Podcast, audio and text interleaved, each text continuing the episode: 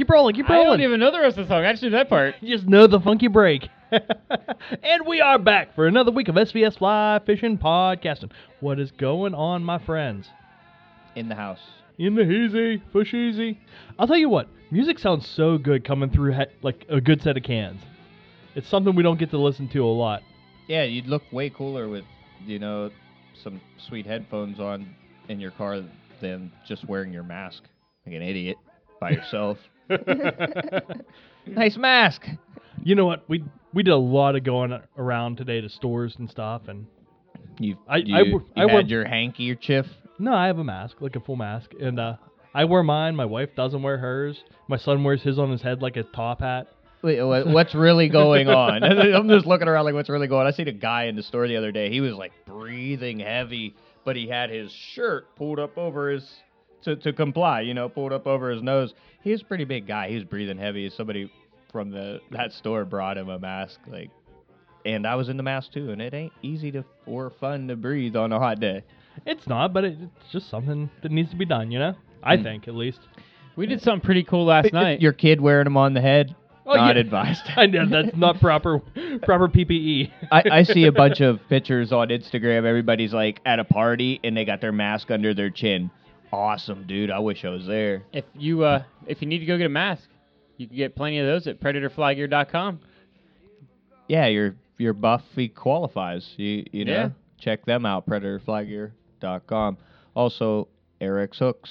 Got to have some sticky hooks. I don't know. Maybe I just can't stick them, but they are sticky, and I use them, and they work pretty much all the time, except for when I throw poppers. I suck. That's human error. check them. Yes, check them out. AhrexHooks.com. Tonight's show being brought to us live from the Urban Fly Company studios. Check them out at the updated urbanflycompany.com. Uh, Mark isn't here tonight, so we're doing all the Urban Fly Company promotions by ourselves. Yeah, he's probably still got what starter packs and uh, he has some other flies that are bass flies and things like that. That would be He just good redid thing his, uh, for for what's going on right now. You know, I'm still fishing the uh, the deceivers, so check him out. WhyKnot Fishing? And they're up the dock. Connects you with other people in other areas that like to go fishing as well. That's why not with a K K N O T. Check them out. Um, also, what else you got here, Chad? Yeti. We we got to check them out. Yeti. And Simms Fishing. Queen City Guiding. Go get all your flies and guided trips in the New York area at queencityguiding.com. also materials on that website for your tying needs. So, boys, uh, we do have a good guest on tonight. Uh, Andrea Larko's coming on. She's an artist. Uh, check her out. We're gonna get to hear all about her. She's a fellow Pennsylvanian, and uh, if anyone is hurting for some facts about Pennsylvania, we did a little show last night called the Intermediate Line with uh Chris Adams. No, just call somebody from another place that thinks PA is awesome. And, and Jeff Volch. And man, oh, it was fun. Uh, do not let your kids listen because we got loose. Oh, yeah.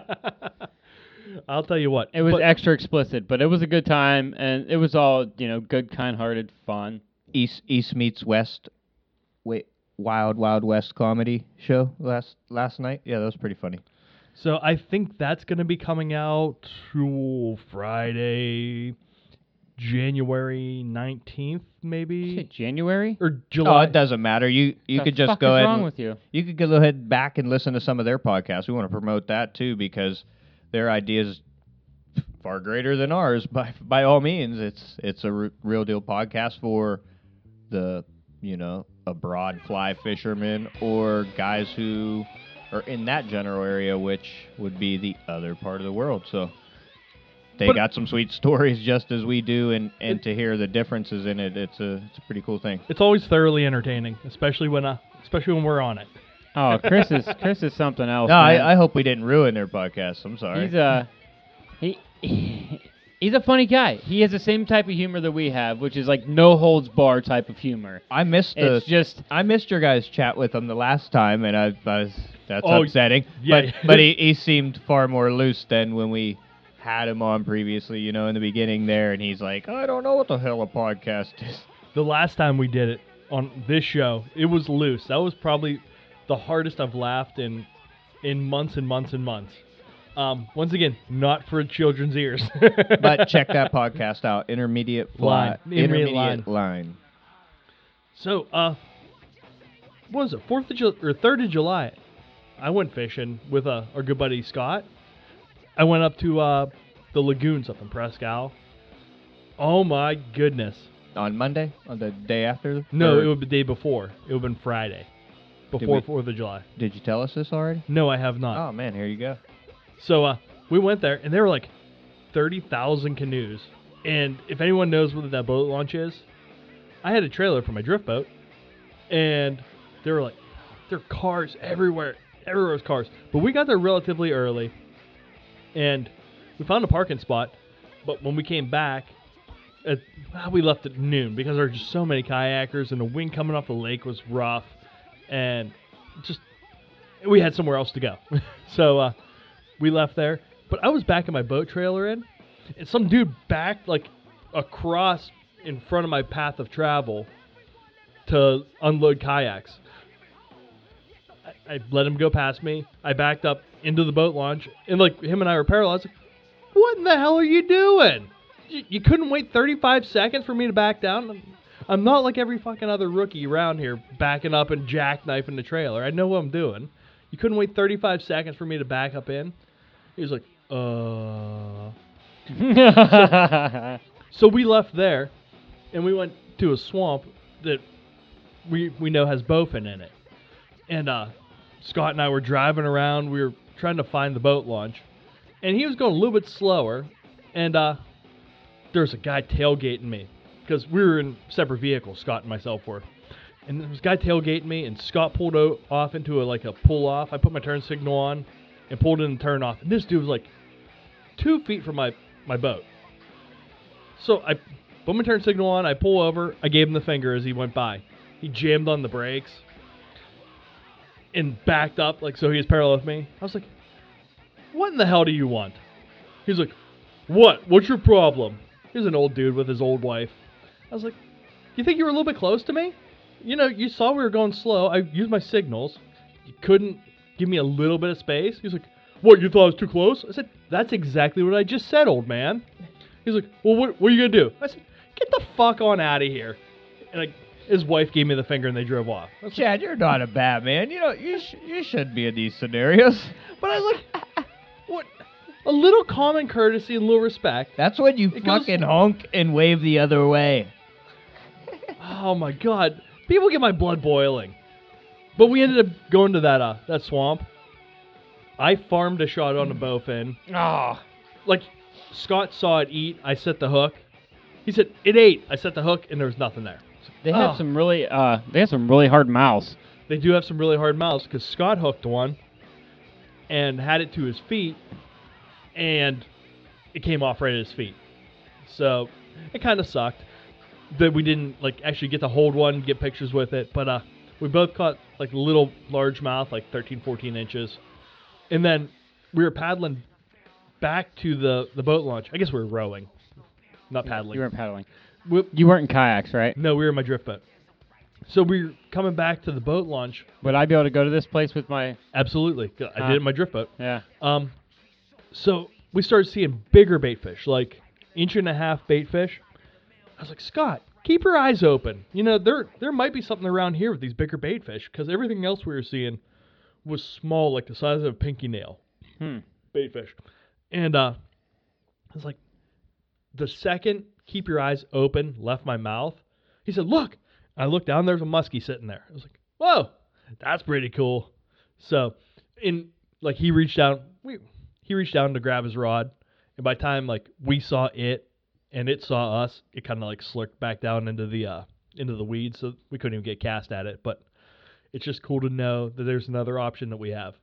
Mm-hmm. That's pretty cool. Yeah, Hmm. it's a nice boat launch too. You brought up people being a holes driving. Do you want to wait till Oh. later, or you want to hear this now? We got eight minutes. Can you do it in eight minutes? Oh, sure. It, it can be quicker than that. Did I tell you about this, Jace? I think I told you about this. You probably Yeah, heard about it but- last night. But it's a uh, yeah, in a Uh, different so time uh, the same thing, you know what I mean? Uh, just somebody driving like an idiot, you know. I'm I'm going 55 down a 40 in a 45. I'm already speeding myself in the rain, and geez, doesn't some person I I didn't you know know what it is. Did I gotta say two wrongs don't make a right? You're, yes, you probably should tell Chad and I we were wrong. But no, this lady comes up. She's just tailing the crap out of me. She comes. I mean, she comes flying over this hill. You know, and it's a, right in an intersection that I've seen crashes in my whole life. And there are kids that play all through this, you know, neighborhood and everything, bunches of them. So I just, she just, I mean, she was driving two feet from the back of my car. I mean, literally, like right on my car. So you know, what do I do? But give her the old brake check, you know. You didn't use the turn signal like I did. Oh no no no no turn signaling. Just just a quick brake check, and uh, I mean, come on, we're going. I'm going 55. If I was going 40, I understand. You're going ten over the speed limit. yeah, I'm already moving Where along. where kids play, Yeah, I mean, come on, I'm, and I'm. al- I mean, and there you got idiots in the road. Actually, gr- the grown-up kind, the type of. Gr- they're going 65 down there, and this is coming down a little hill, so mm-hmm. you're gonna gain a little bit of speed, even if it's three miles an hour. Now you're going damn near 70. And before you come up that other hill, there's always cops that sit there. Yeah, it, yeah. There used to, yeah, there used to be a little. oh, you were on the main road. Yeah, I was on 318. Mm, gotcha. Yeah, nobody should be on your ass, and if they are, they should be passing. so Bye. you know, I, you know, I, she tries passing me. I let her not pass me, and then, uh, so now, now, now she's pissed. You know what I mean? Now she's really mad. Now she's really on my tail. You know, a lot, and I'm, you know, doing I 55 didn't- again. I didn't hear that part. and, uh, He was blocking her like it was NASCAR. Oh yeah. oh, you want to get over, huh? Me too. For no raisin. reason. Yeah, I'm passing a ghost. Uh, so you know, You got those sticky tires, right, Cole? Oh man. So you just like I- you I'm, like I'm driving a goddamn race car, dude. I'm serious. the the pink Taurus. Yeah, dude, it's a race car. Like I your- know your- it's a your- race car. your big ass SUV eh, isn't. I mean, I could be flying down this road as well, lady. Okay. This is back when they put So- killer motors in the In in the sm- little cars in still. small cars. so I get all the way to where my house is, and I'm coming down the hill, and I put my turn signal on like a nice guy and everything, and she's just, oh, she's just mauling my ass and Like, thank God. I mean, I, I'm surprised I don't have black paint on it. So I just stop and let her pass me, and then I just follow her all the way to her house. I follow her all the way to the house. And meanwhile, she had had to have called her husband, probably got my license plate, thought I was some kind of psycho. what? Well, you And- followed her to her house. Yeah, I, I wrong. got am a psycho. well, I didn't know it was a her until I got to the house, and I see dude walking up the driveway, yelling, you know, like a every other stupid ass redneck around here with a Busch Light in his hand and a fucking giant beard, and I'm like, so it was it was like a mirrored Im- image of you fighting you. You it was a bit like a drunk guy up against that mirror. You ever see that parody where he's like he can't walk because the guy keeps stepping in front of him? You ever see that? Yeah. But so he, you know, all I said to him was, you know, you don't have to drive like that. There are kids that play that, blah blah blah blah, and he proceeded to, you know, scream the f word at me a hundred times, and you know, t- it's private property. Well, he wasn't there. What the hell- how- Thank God was he didn't gonna do? Me. I mean, to be honest, I, I was, I should, probably shouldn't have followed him home. So. You know, I, I go back home. I get I get in my car. I leave. Go home. Well, I'm I'm in the kitchen, you know, I get my shower, you know, throw my clothes on, whatever, and sitting in the kitchen. My daughter goes out in the driveway real quick. She's gonna just play with some chalk or something. Well, she comes back in and she's like, "Dad, there's somebody in the driveway and they want to talk to you." And I'm like, "Oh no!" I'm like, "Oh, it's probably these people. They probably figured out where they live and they're gonna, you know, here to yell at me for a while." I'm like, so I let the dog out first. Then I look up and it's a cop car. I'm like, "Oh no!" So I go talk to the. Uh, the fine officer, dude, he was act- I don't didn't get his name, but he was a good good guy. He seemed like the nicest guy. He was on my side the whole time. So he is said she was state- an idiot. Is it state police? Yeah, it was state police. Because there's no cops out in the Yeah, land yeah, of no, no law. No, yeah, basically. But yeah, he came. He was he was a really nice guy. By the time he left, it was you know take care. You know, hopefully you don't come back here for anything stupid like this again. But uh, he didn't say a word to me. Yeah, if anybody comes following me she to was my being house, an idiot. you get the shotgun treatment. Well, she said though. I I mean, at he, least he even gotta, said she I was at least she was in gotta the wrong. get it out. She was in the wrong the whole time. But Well, either which I don't want to see nobody fighting over fucking driving. Driving's stupid enough already. Well, you can't drive like an idiot because you're gonna kill people. I drive in town, buddy, and it sucks. And people suck at driving. Well, and when think- when people, people- come down well, my road people- more than 25, I get up. People treat that road like it's a it's a major highway. You know, I've se- you know, I used to when I was a kid. I can't lie. No, But- there's Oh yeah, the first time I ever did 100 miles an hour was in your dad's Corvette on that hill, that Oh, very yeah. hill. listen, listen. When you drive fast down my road and somebody says something, and you decide to stop, oh man, we're all coming off the porch. Everybody, everybody's like, better get back in the car and keep driving. Oh, driving. sure. And I mean, I understand He'll that, but thump you. Have a nice day, and don't ever drive through here fast. I had to thump some kid one day almost, man. He he actually opened his door. I was like, oh, I was running. I didn't even have no shirt on. I was going to juice this kid. we we we did the same thing with a kid driving one of the motorcycles, just flying down through there. He got all mad because some uh, the grass was going on the, and that is a little dangerous putting grass on the road, you know, for motorcyclists. But if he was going 45 and not 75 to 85, maybe even 100, nothing more wrong would have happened. Hey, lucky you guys ain't in jail, you tough fucking guys. yeah. That, hey, you're a tough guy? That's No, en- I'm not a tough guy. That's enough jokes. so, uh, I think we should go take a break and uh, come on back with Andrea. What do you guys say? Sounds good.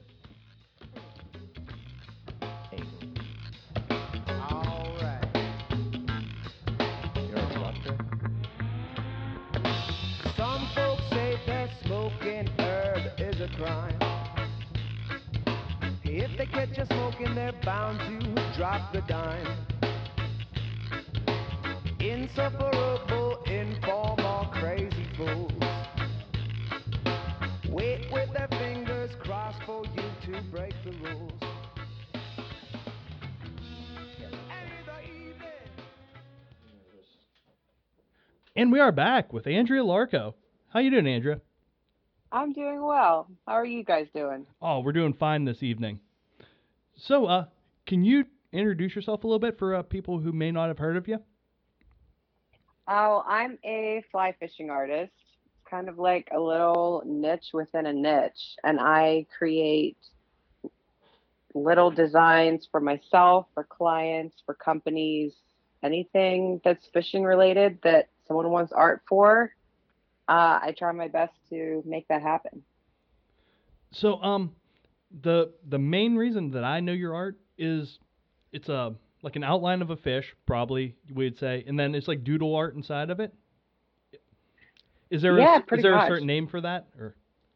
Um, there wasn't. I mean, I've been drawing like that since I was in junior high, and I always just called it doodling, like you do. But once I started getting into it on the fishing side of things, I actually had a student from uh, what he was somewhere in Europe. I can't remember the exact place or the, the exact country, but he sent me a message and he asked if he could do a little interview about me for his class, and he called it Zentangle art, which I had never heard of. And apparently, there's a name for it now. It's called Zentangle art. Oh, there you so go. he informed me on that. I didn't even know that there was such a thing. But apparently, it's doodling or drawing kind of like in a meditative way, like repeating patterns and designs. And it's supposed to be very therapeutic. So, yeah, I I mean, I guess it it it is for me as well, and I enjoy it. But yeah, it's called Zentangle art.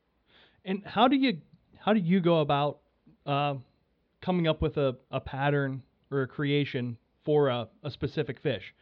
Do you just let your hands do the work, or do you like map it out before you start doodling or zentangling? Um, Zen now it's a verb. I like that. Um, when I started, I was just basically doodling, and I was trying to figure out what I wanted to do next. And in my sketchbook, I drew a fish, and I just doodled inside of it. That was about ten years ago. So from then on, I kind of got bored with the same old thing. So I started trying to work with the surface of the fish and patterns inside the fish and complementing aspects of the fish into a more stylized abstract design into the Zentangle. So it wouldn't just be like, here's a big Zandala Mentangle or a Mandala Zentangle. Let's take an outline of a fish and cut it out of here. That wasn't really where I was going. I kind of did the opposite and wanted to go with the way a fish moves, the curves of their body, and the curves of their head and their colors, kind of playing off of all those aspects to where I am now, which is kind of mixing an abstract, stylized version of certain aspects of the fish with a Zentangle design incorporated into it as well. And do you find different fish give you different opportunities to play with the the zentangling? Like, let's say carp with the bigger, beefier scales, and then trout have the different lines and spots. Oh, that definitely, yeah, that makes it a lot more fun. I have had more difficult time doing some saltwater species because not a lot of them have as many, you know, depicting areas on their skin that are that would say, oh, this is a permit or this is a tarpon. It's more the shape of their body, not the markings on their scales. Yeah, So from Pennsylvania, they're big shiny silver fish. yeah. Look at that. Pretty much. And it also is difficult for colors because they're reflecting whatever colors are in their surroundings. So, yeah, saltwater fish, I mean, that's a whole different aspect, and I really enjoy doing those as well. Um, but doing it in a Zentangle way, I have to portray it differently than I do with trout and other species that are more familiar inland and freshwater.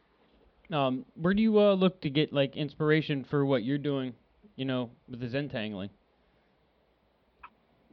Uh, honestly, I I really don't. Um, as other than just whenever I go fishing personally and the colors that I see in some of these wild fish that I catch, those that's really inspiring and I'm trying to depict that more in my artwork, which is why I think that saltwater fish are also very difficult for me.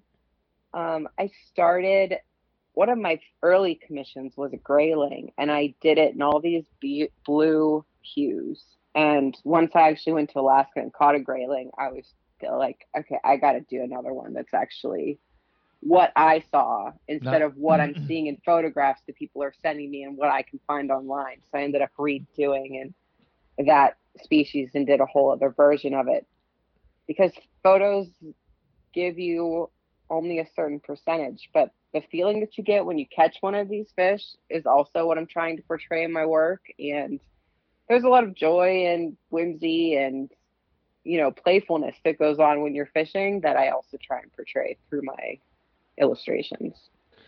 Do you work off of photos a lot, or are you just going from memory and the the joy and memory of the past experience with holding a fish?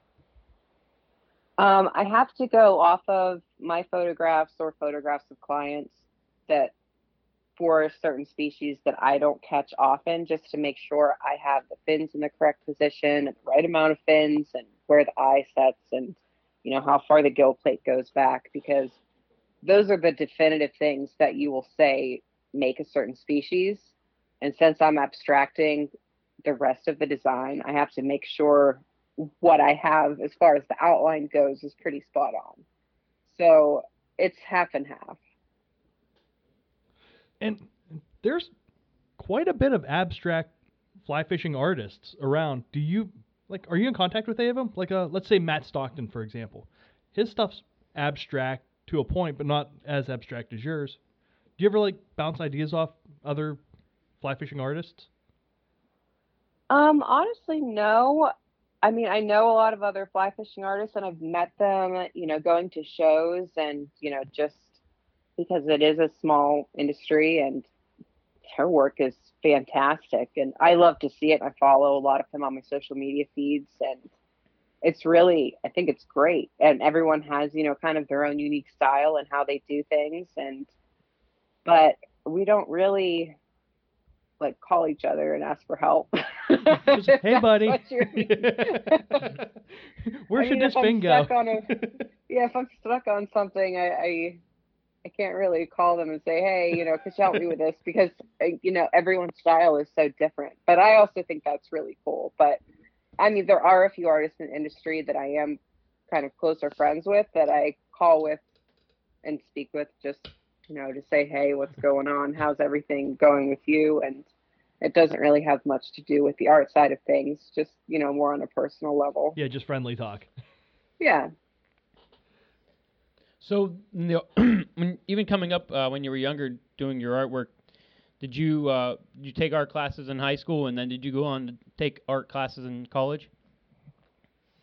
Uh, yes, I did. I, since I was a kid, I mean, the first, my earliest memory is drawing something, and I, I still, that's just something that always stuck with me. And through high school, I took as many art cl- courses as I could, and um, when I went to college, I knew I wanted to do something with art, but I also knew that you know I didn't want to be a starving artist, and I had to be realistic about my expectations on what I wanted to do, and be able to also you know, afford the things that you want to have in life. You mean like pencils I- to make more art pictures? yeah, exactly. And markers. and uh, you know, like food and stuff like that. Yeah. So, I don't need that. so I actually started. I went to the Rochester Institute of Technology in upstate New York, and I started my degree in graphic design because my high school art teacher said, "Well, you can do your art, and you know, graphic designers are in demand, so it wouldn't really feel like, you know, you're going that far outside of your realm." But after I did it for a year and started taking a lot of the, the graphic design courses and making my own fonts and doing typography and you know things that were placed a millimeter outside of where they should be for design i and i realized the people in my courses uh, weren't artists per se. They were designers. And there is there is a big difference. Um, you have so much more freedom as an artist and designers it gets very very technical i mean there's a reason that things are placed on a page and layouts exactly the way they are and I didn't feel like I had as much freedom to do what I wanted to do. So I ended up speaking with my financial, or not my financial, my um, my advisor in college, and he said, "Well, you should look into illustration because you take all the same graphic design courses, but you also can take your fine art courses. So it would be a nice medium. You could still work in graphic design."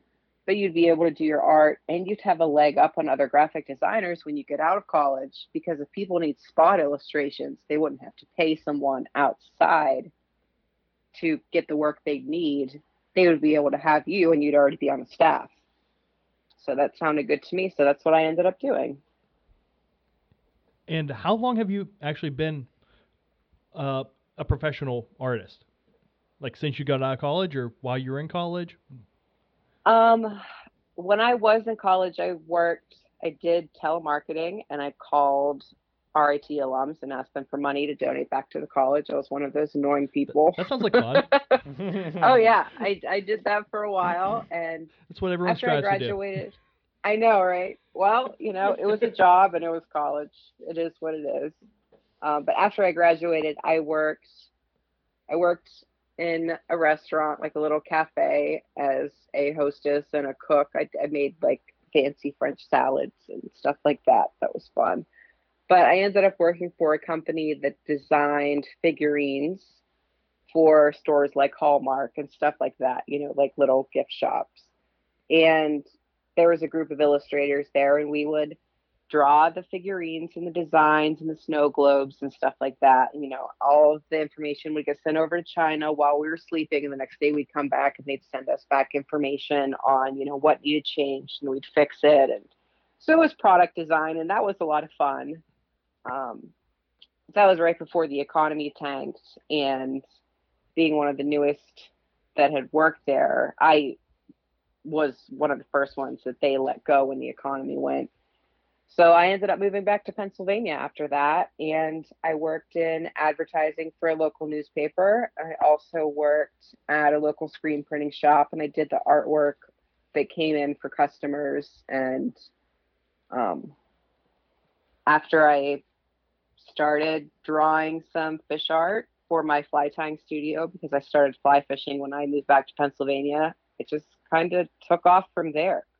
And I quit one of my day jobs at um, the screen printing shop, and I was like, I'm going to stay working at the Gazette because I love it here. I love the people. I'm never going to stop working here. And everyone there was like, No, you're not going to work here forever. But a couple months later, I I just couldn't do it. I mean, I had commissions backed up over two years, and I was like, well, if I'm going to try it, I might as well just give it a shot now. So, You said you don't love the Gazette that it. much. Well, I Yeah. I mean, I I still do, and there's such wonderful people there. It's like one of the first places there and at the um at the screen printing shop that I really liked the people that I worked with, and we became friends. And you know, it wasn't your standard office environment, but I liked doing advertising for them, and I would lay out the paper some days, you know, and I had page two, so I'd laid out the weather and crime reports and stuff like that. I don't know, I just thought it was fun and interesting, and I really liked the company. But since I work for myself now, you know, I have a dog, and that's my she's my best friend. She's my studio buddy. Do you do you read the Gazette to your dog now?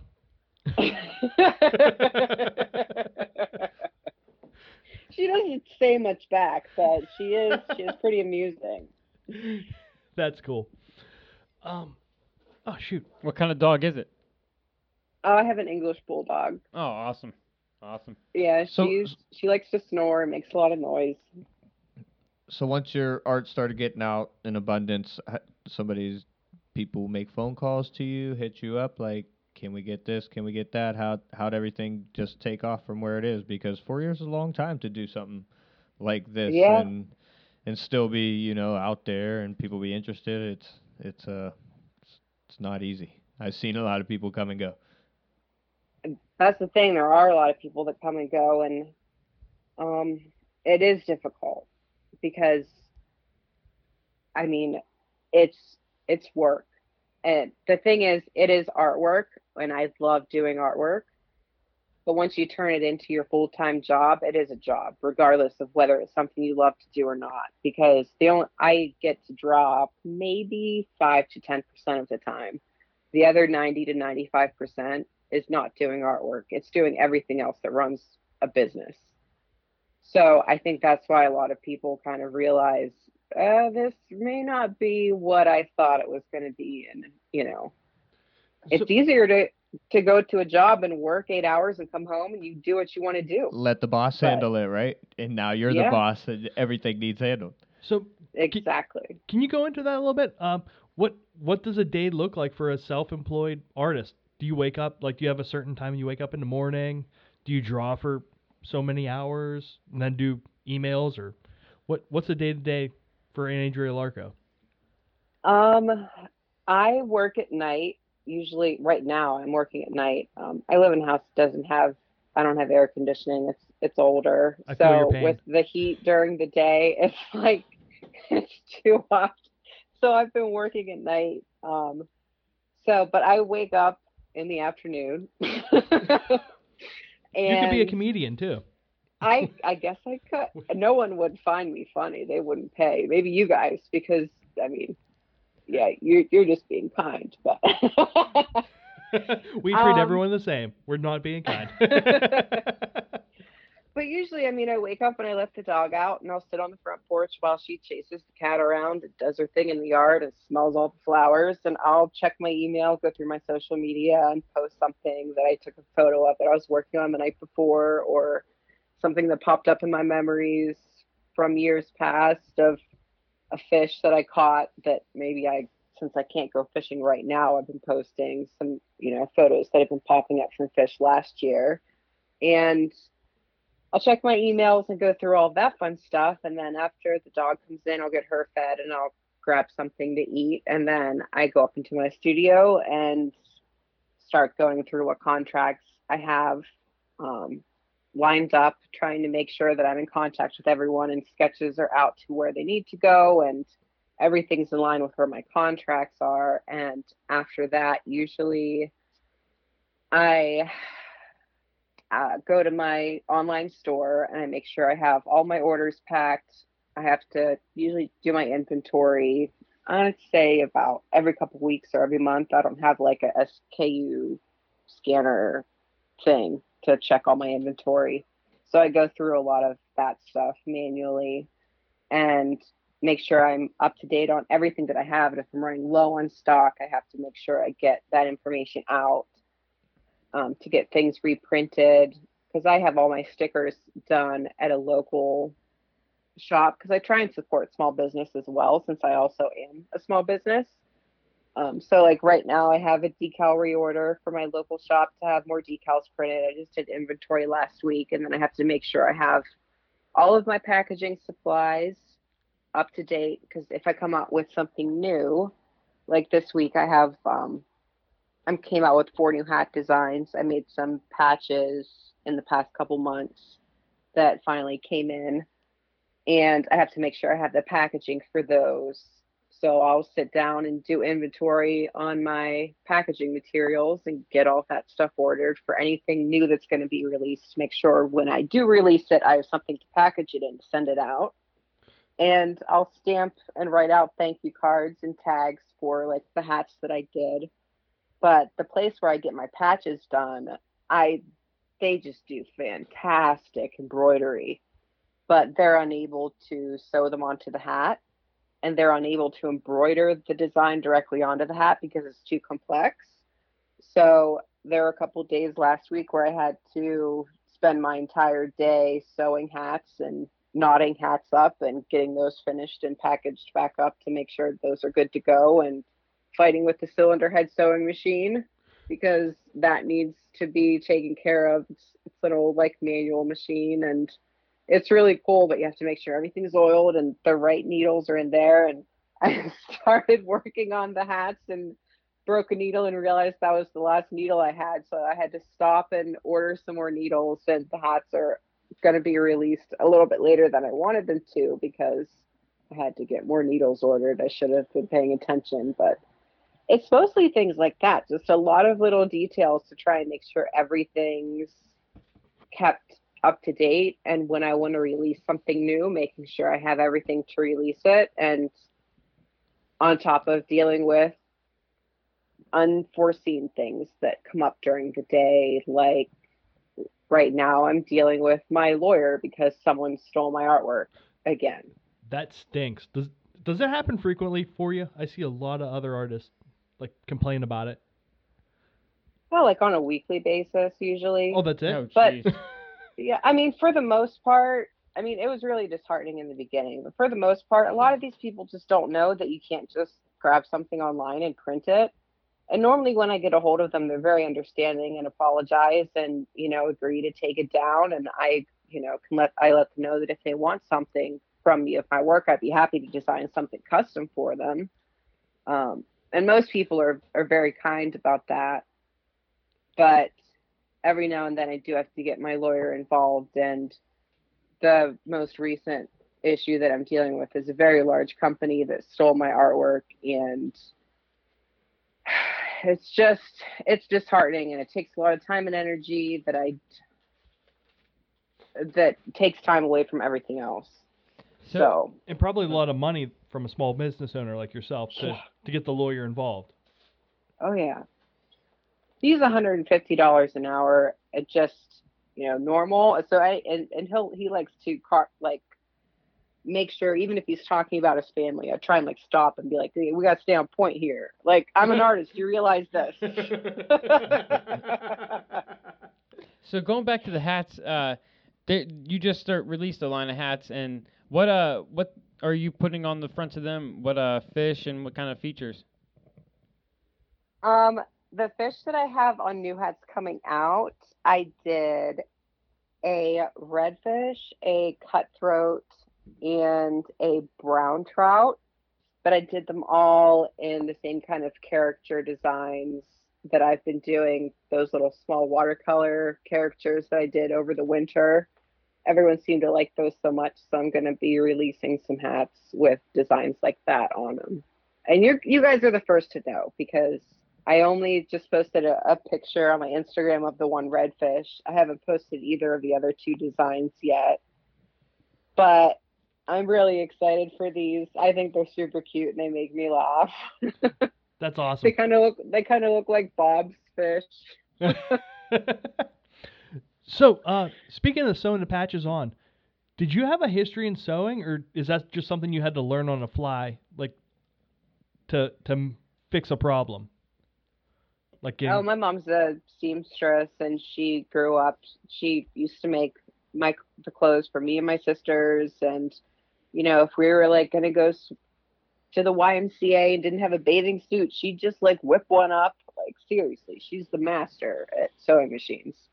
So uh, I learned from her, and so did all of my sisters, and it just it just stuck with me. I don't know. I've I've always enjoyed sewing, and I don't. It's kind of nice to take a break from doing a lot of other stuff, just to take some time to sew. I mean, I also took some time to sew whenever you know, quarantine started and I wanted a mask for myself. And a lot of the patterns I found online were kind of like, eh. So I made it my own pattern and I actually took a couple months off and just sewed masks because I, I felt like that was important and people were asking for them, which led to, you know, me doing my own fabric designs, which is something my mother as a seamstress and a quilter has been asking me to do for some time now. and she said it took COVID to get you to do this. yeah. So, So uh, she's excited about it, and I'm working on sewing those up now. Actually, is your mom into fly fishing at all, or fish, or is she like, yes, Andrea, she can you just make a design that I would like, please? well, I mean, I grew up with three sisters, and my dad taught us all how to fish when we were younger, and my mom was into the fly fishing side of things, and I don't know, it's just I've I've always me and my sisters have all always been into fishing, and we and we still are. So, uh, being from Indiana, like I said, we're we're also Pennsylvania folk. Um, what what is your target species in Indiana? What do you like to chase the most? Um, definitely trout. I don't know if it's more of like brook trout or brown trout, but I like blue lining for, you know, wild trout. They're my favorite. I mean, by by far, which is why I haven't gone fishing for a while because I usually do. I just practice catch and release and want to fish for wild trout. And I know if the water's super low, it puts a lot of stress on them. So I figured, you know, I can wait. I'll just wait for some more rain. I'll get out there eventually. I've got a lot to do. I'm in no rush. There's always smallmouth, Andrea. There's always Yeah, smallmouth. Yeah, that's true. That's true. What? What? I don't know. I'm I just I don't know what it is about trout. I love them. oh, they're Ah, the- beautiful. yeah, smallmouth are just a little bit uglier, but man, they could they could break your heart. They're not ugly. Their colors are really cool. They'll- We- they have a lot of shades of green, and green is one of my favorite colors. We but- we got a pretty nasty river, so mine are a little bit. They're just dull. They're brown. plain.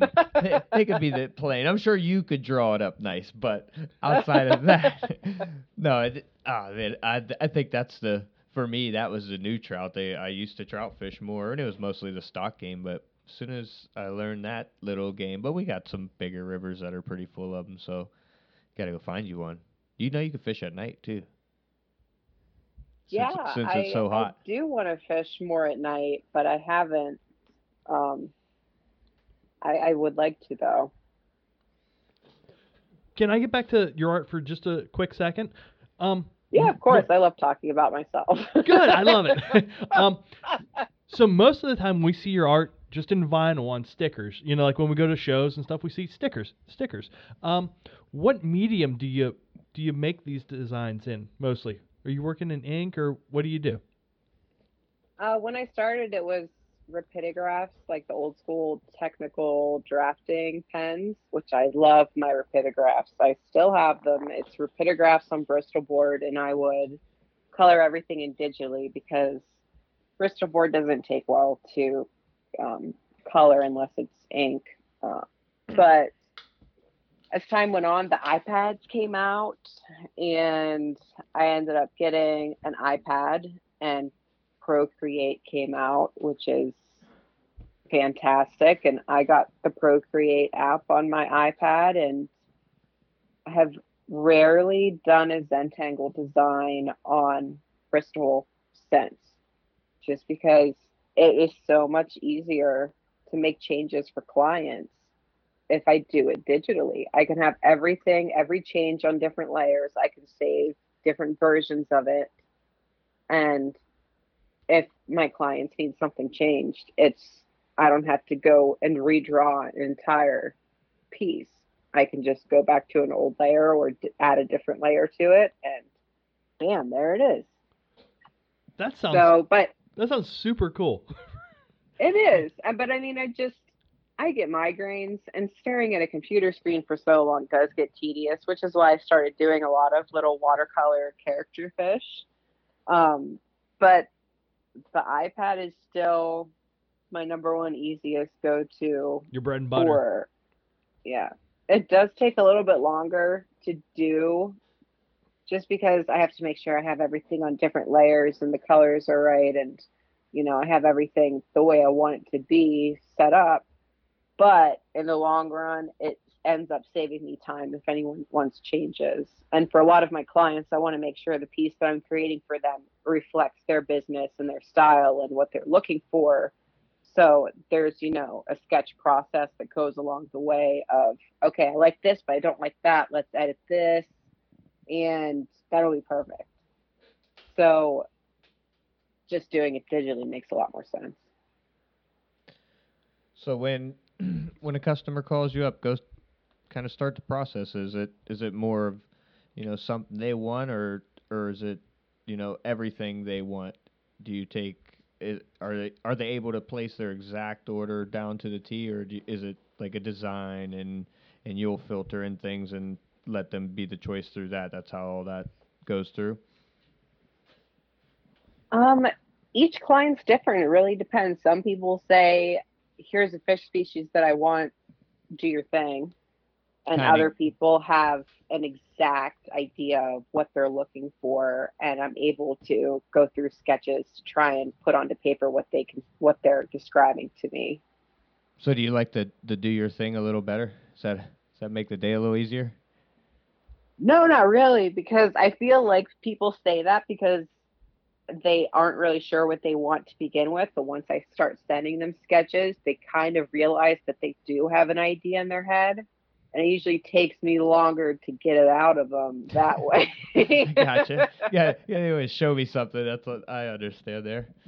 Yeah. So, I mean, I think everyone kind of has more of an idea of what they're looking for. There have been a few clients that were like, here's a species that I want, do your thing. And I'd start to work on it. They're like, first time, like, that's perfect. That's it. That's what I want. You're done. And I'm Oh. just like, oh my goodness. That's, that hardly ever happens. So when it does, it's pretty awesome. because my work, I, if I just let myself go, I can work on something for Oh, I don't even know. I'll sit up all night and just keep drawing, and I realize the sun's coming up, and it's just like, okay, yeah, I should have gone to bed quite a while ago. I just got caught up in things, and time passes pretty quickly. But for the most part, I think most people do have an idea of what they're looking for, and I just have to try and figure out a way to, to put it on paper. I have the new best, latest, and greatest idea for you for a money making scheme. Every time I look at your art, I think of the adult coloring books. Do you, did you ever did you ever think about coming out with uh with something to that effect? Um, that's actually been the plan from the start. Oh, really? When people started purchasing my artwork, I lease it by the year. And so I'd have to wait until, you know, the lease is up on their artwork to for the rights to come back to me for me to be able to put it in a book. And currently over I have ah jeez. I don't know, 150 plus custom pieces and they are all licensed or coming out of license.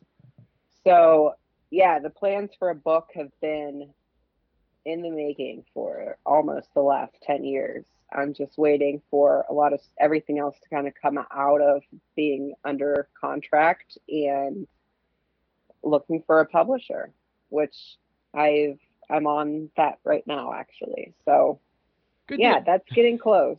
Good deal. I'm, You read my mind though. I'm happy that you that you went there. I'm glad we're on the same page. Ch- Chad would have it. Chad would have a couple sitting here and there, right? yeah, man. My wife loves the color. My kid loves the color. Who don't love I- the color? I, I, li- scribble. I love the color. I'm a scribbler. I mean, I stay in the line. Speaking of coloring, I saw you did the uh, the Derek DeYoung coloring over uh, the COVID break. yeah. That was so much fun. I love Derek. It His was. stuff is so awesome. And I wasn't going to like formally enter. I just wanted to color for fun. Um, and then when I did win one of the prize, they had a little picture of like the kids who won like honor honorable mention and I was like, no, send my prize to that kid. He looked so dejected. I felt so bad. Way to go, Like, Andrea. You broke his heart. Uh, but they got a hold of me. They're like, no, no, you won. Like, we're gonna send this stuff over to you. And Derek and Janelle are just so sweet. I yeah, they're amazing. But that was that was fun. I I enjoyed it. um, Would you say easy money? there was no cash prize I'm just joking. she's the ringer. but Some of there slapping your hands together. he did give. uh, He sent me like a pair or a set of like playing cards, and I love cards, and I thought that was really cool. I like them a lot, and like glasses, like a set of drinking glasses, and a hat. It was it was just really nice of him, Janelle. Um, also, one more thing about your art. There's not a lot of uh, backgrounds on. It looks like on Instagram.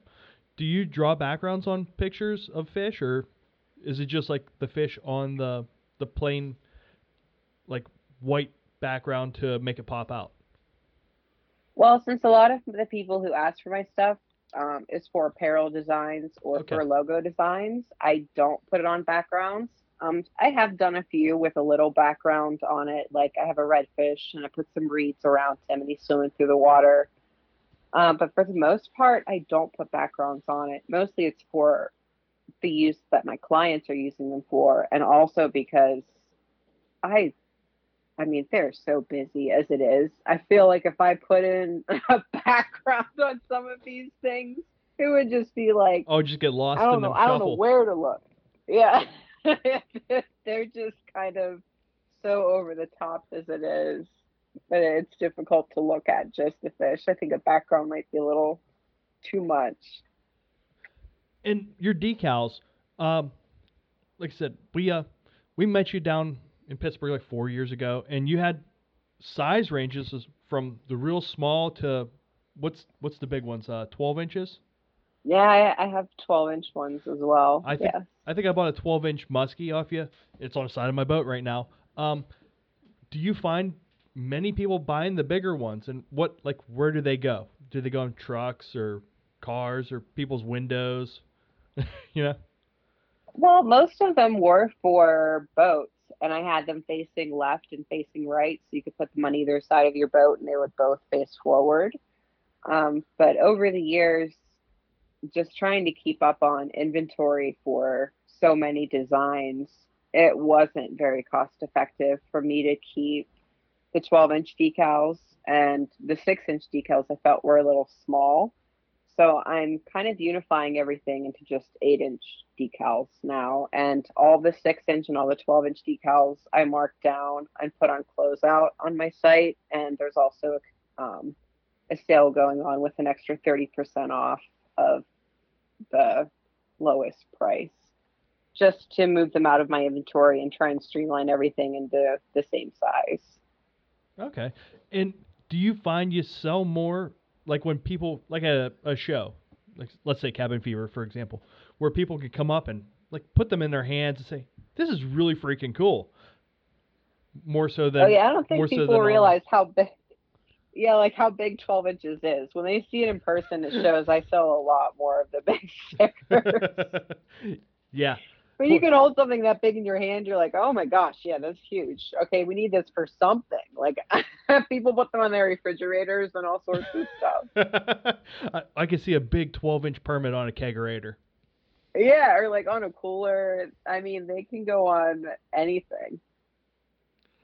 Heck yeah. Like I said, um, so are there shirts out now with uh with your designs on them? Or Yeah, are you printing them or? I'm not printing them. That's You're the not doing thing. Like I'm I'm working in a 10 by 10 studio, so I I don't I honestly don't have the room for inventory, which is why I I usually just sell the rights for my images for other companies to use for apparel.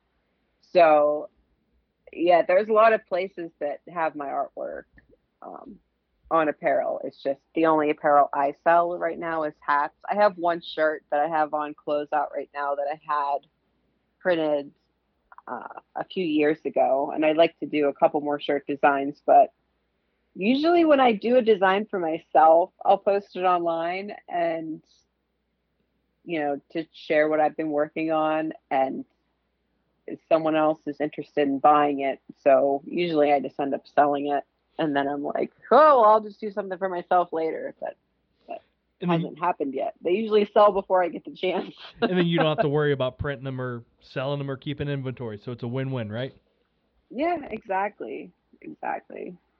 And then you have to wait for it to come off license for your book. Yeah, at some point. I mean, I there might be a series of books at this point with as many designs as I have. I'll have to figure this out. So what's been going on with Bob?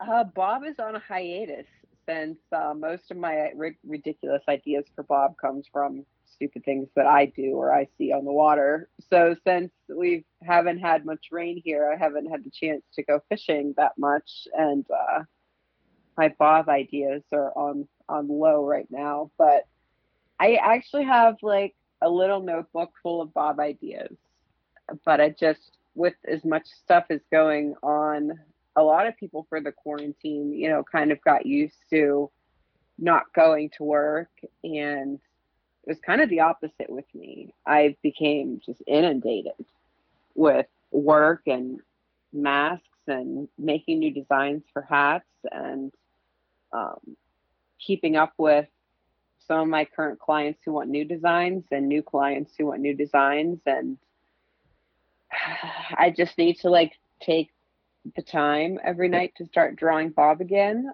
but at the moment, it's I just have been overwhelmed with everything else. And when I usually when I go fishing, I think of more ideas and I'll write them down and throw them in my pack, or I'll put them in my phone, and they're on my clipboard next to my desk in my studio. I just have to get to it. It's one of those things, you know, when you're running a business, that doesn't really seem like a priority because I'm planning on coming out with a book of Bob as well. The Big Book of Bob. Uh, Yeah, that's a good name. See? I like that. You need to keep us around, Andrea. Chad's an idea man.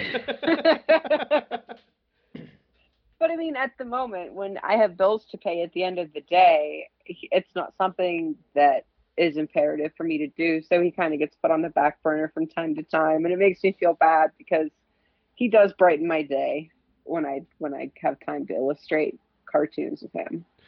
Um, we talked to Rick Harrington uh, before on the show, and he says when he goes out fishing, he'll sit down and just draw, like while he's out and being inspired. Do you ever take the time to do that while you're out fishing? I wish I did. And there have been times where I was out fishing and thinking this would be beautiful to, you know, draw something here or, you know, make an, a landscape of just what's going on right now. And I should start carrying, you know, a sketchbook with me when I'm fishing, but I just I don't know why it hasn't occurred to me when I like before I go fishing. It hasn't occurred to me to throw a sketchbook in there, but every time I'm on the water, almost every time it does. I do think about that. I'm gonna should have one with me. I'm gonna do it next time when I'm in the back of the the drift boat. When Jason looks back, he's gonna he's gonna see me sitting there With an easel? Lollygagging. Boy, I'm gonna get I'm gonna get scolded. I'm just gonna get scolded. No You're- casting, just drawing today. You're gonna sir. sketch the back of Yeah. Jay's head. Yeah, I mean like. And as long as you do the profile of my it- nose. Oh, look, Uh, I'm, I'm gonna tell a real good joke. No, it's gonna look like you know the the male thing, uh, your head. You know what I'm saying? Jesus Christ, the male thing. So I mean, on, just on your another head. on, on, on, on a, on a more uh, you know a, a real fishing talk note. Um, so you talked about grayling a little earlier, and uh, what have you got to go any other cool places, catch some exotic fish fish away from you know like where we live in the middle of Pennsylvania? Uh, yeah, my my sister lives. My older sister lives in North Carolina, and I would fish on the coast when I would go see her. And with Abel, I was. They picked me as one of the Abel women. So a few years ago, I was able to go to Belize and fish for bonefish and permit, and that was amazing. Did you catch a permit? Yeah, by accident. Isn't that how it always goes? Well, I was. I mean, how often do you double haul in Pennsylvania? Like, All the time. okay, maybe you do. I I, I blue line, so I had, Yeah. I didn't know how to double haul anything. I mean, I taught myself how to fly fish. Like, uh, I'm not very.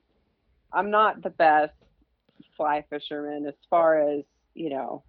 You joining the club? I don't. I don't know. I, I mean, I taught myself. you That's know? good. That's good. So, there's there's room for improvement in all of us.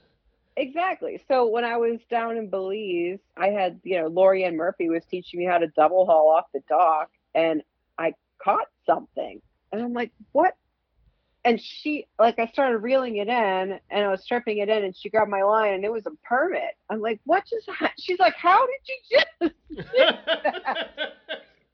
that, that doesn't happen. You got a it double was haul just for this it. little, it was probably not even the size of a dinner plate, like just this cute little permit. It was so, it was adorable. And she pulled the line up next to the dock and he flipped off and she's like, I can't believe you just caught a permit off the dock, just practice casting. So did, did you learn to double haul? Well, I can say I think I did, but man, some of those women that I was on that trip with were just like Diana Rudolph and Lorianne Murphy, like learning how to double haul from them. Uh, come on now. I mean, I got the gist of it, but I'll never cast like those women. They're freaking phenomenal. Like Meredith McCord was on the trip. I mean, come on now. What's she know? For real. Yeah, yeah, right. She only does this every day of her life. That's right. She was And one. they wanted to film me fishing. I'm like, are you kidding me? This is going to be the most embarrassing thing that ever happened to me in my life. I've never been Did you- fishing on did the you flats before. Tell them put you right on top of them with the indicator. well, I did catch Get me some closer. bonefish. I got lucky. But yeah, I I figured it out. It's just uh, the the way those women cast. It was really something cool to see. I had a blast. You should take the two hour drive, come up and fish with us. We'll put a 12 weight in your hand and show you how to double haul for muskie. It's it's yeah, a I think I need a helmet. it's a different game. it's fun. Yeah, we you all need, wear helmets. You need at least something, a heavy sweater too. I don't know if there's anything there worth keeping at this point, but I think a helmet would still probably be. a- Well, I'm saying to, to not be impaled so deep that we gotta go to the hospital and buy a hook. We'll put we'll put runner hooks on. We'll just clip them off for you. We'll you go. we'll pinch your Yeah, I barb. We'll pinch your that. barbs on your flies. That way, There if you you do hook yourself, it comes right out. Yeah, I I learned pretty early on um, when I started fly fishing to fish barbless or take the barbs off because I was fishing my local river and I was fishing upstream. I didn't realize how far down the line had come, and it went on my left side. So when I went to cast off my right side, it landed in the top of my shin with the barb in it, and I could. Oh my gosh! It took me like half an hour to get that darn thing out. I Yeah, I learned early on to make sure that I pinch the bar.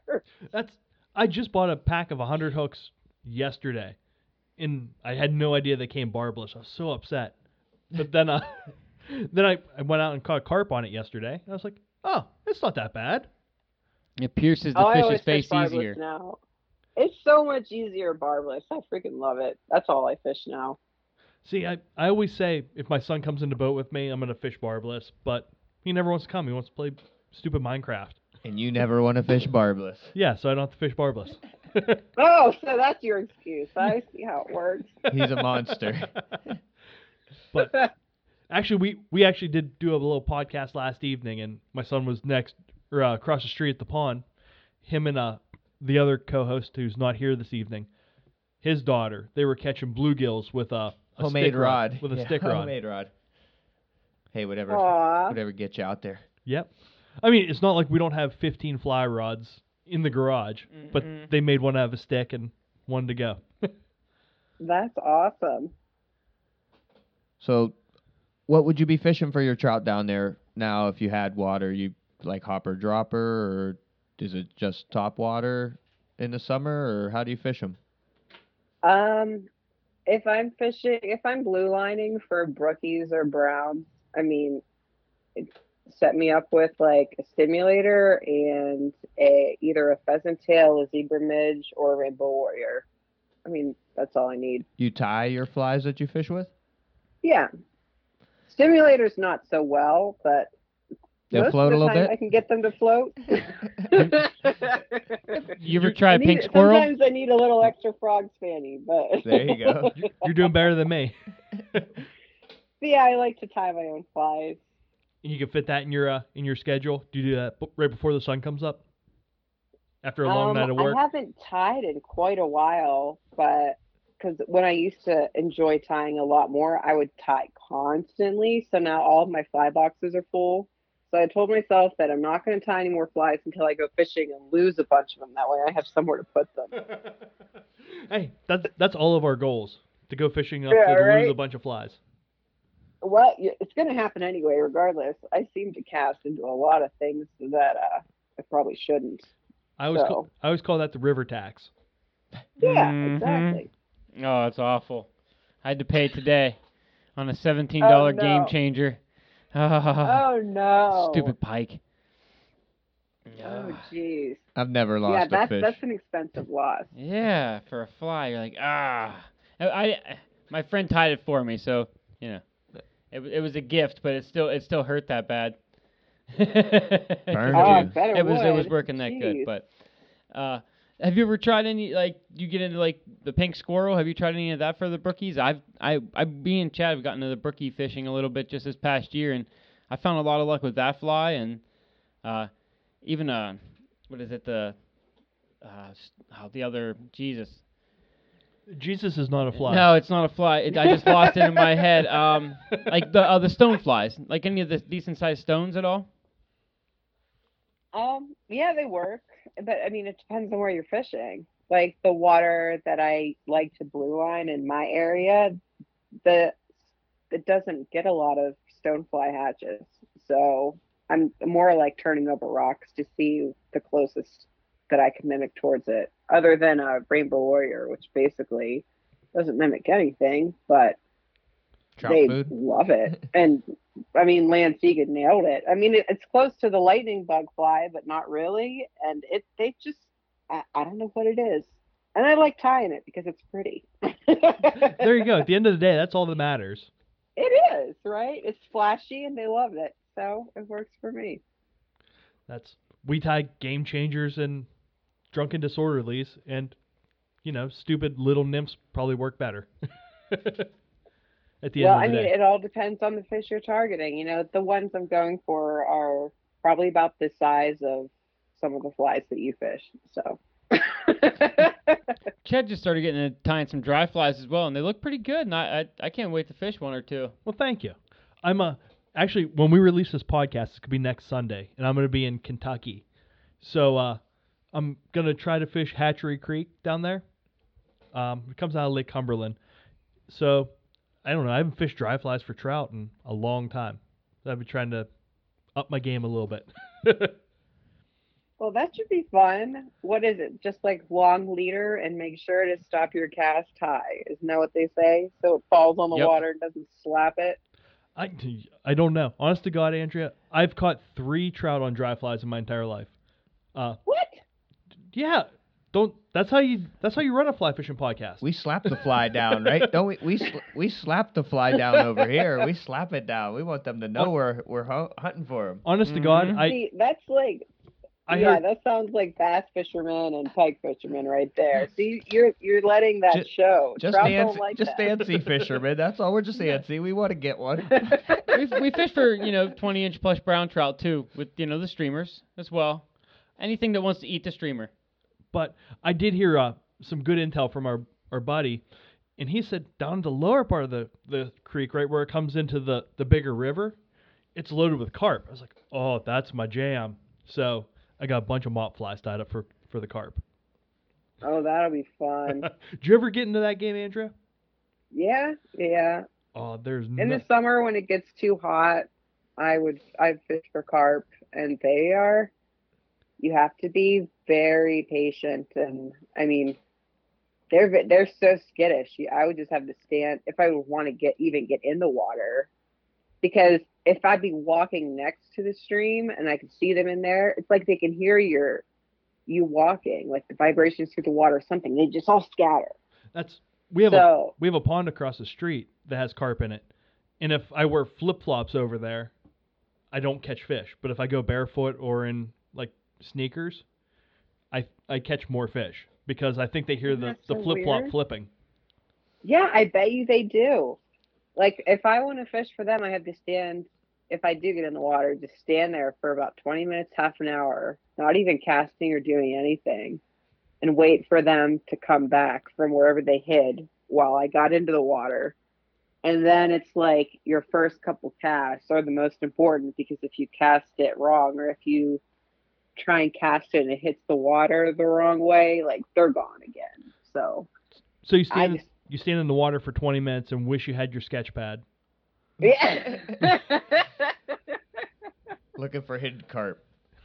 Those are the mo- moments when you're pondering what what you're doing with your life when you're just standing in the water waiting for a carp to come back.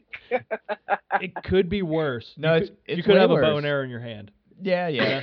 That's true. Uh, peop- people kind of ask what you're doing, and you don't really got to answer though. You, you Yeah, because if you say anything, they're gone again. So you're thinking like this is when uh, telepathy would be awesome, and you just give you just glare at them like move along. a thumbs them up. Spread your arms really far, But but like really far apart, and think gold. don't the carp carp probably live in the best places though? You could go anywhere and catch them, all the places. Yeah. Yeah. The- yeah, they and I mean, I they fight like freaking crazy, and as soon as they take off, they go under the biggest branch, limb, or fallen tree that they can find. If you don't get a hold of them quick enough, I mean, they are smart fish. You know what? If they Granted, if they jumped, I don't think that Erie steelhead fishing would be as big time as it is. Wow. I I have, I probably agree with you there. See? People would be too busy carping carping everywhere, huh? Yeah, if carp left left the surface and they breached, I, I think people would chase them as much as they would chase. They do, steelhead. just not on your hook. Ain't that weird? I see carp Yeah, jump all the true. time. I see them jump all the time. I'm like, oh, fish jump, and then you see that brown carp, and you're But those aren't the ones that are eating. yeah, but I'm not interested in none of that. they bought carp for like I don't know. I, I kind of look at them like I want to catch them because they're big, but then I'm like, nah, uh, I'm good. Uh, next next thing, push me off. Let somebody else cast. So, Andrea, we've had you on the phone for over an hour. Uh, is there anything that we haven't hit on that you would like to? Um, I can't think of anything off the top of my head. Okay. Everybody says that. Sweet. So where I, I mean, I don't know. No, I'm just Anything joking. new and upcoming? Yeah, is there, You know is what I there mean? Be, uh, s- you know, do you want people looking out for something? You mentioned the release of the hats. We're not getting this out till next week, but um, also where people can contact you and all your handles. Um, I'm on Instagram at Andrea Larko. It's A N D R E A L A R K O. And that's also my email, Andrea Larko at gmail.com. And I have a Facebook page for my artwork. It's just facebook.com slash art by Andrea Larko. And I have an Etsy shop, which is andrealarko.etsy.com. And that's where people But- can and- get your decals and your new hats. Yeah, get my decals and prints and hats and patches and limited edition stuff and original artwork. And if anyone wants anything custom, feel free to contact me through my email or through one of my social media sites. And I always have my phone on me, so I check it all the time. yeah, I try and stay like up to date with that. and you get back to people quickly. Thank you for that. Oh, if I don't, I feel bad because then it, it like disappears on my notifications, and I have a really bad memory. So if I don't get back to someone like quickly, it'll be like a month, and I'll see it somewhere, and I'm just like, oh my gosh, did I seriously not respond to that? Oh, like Oh, I no. shouldn't have waited. yeah, every like every now and then I might slip through the cracks. So if someone does get a hold of me and they don't hear back like within five minutes, just like send me another message. I won't find it pushy. I promise. I'm just it just keep it'll keep me on my toes. But for the most part I try and be pretty prompt about stuff like that. So yeah. Alrighty. Well, hey, thank you so much for the time this evening. Yeah, it was nice speaking with you guys. Thanks for uh having me on your podcast and it was nice talking with you. You have a lot of really great questions. You kept me talking for almost an hour and was were very polite.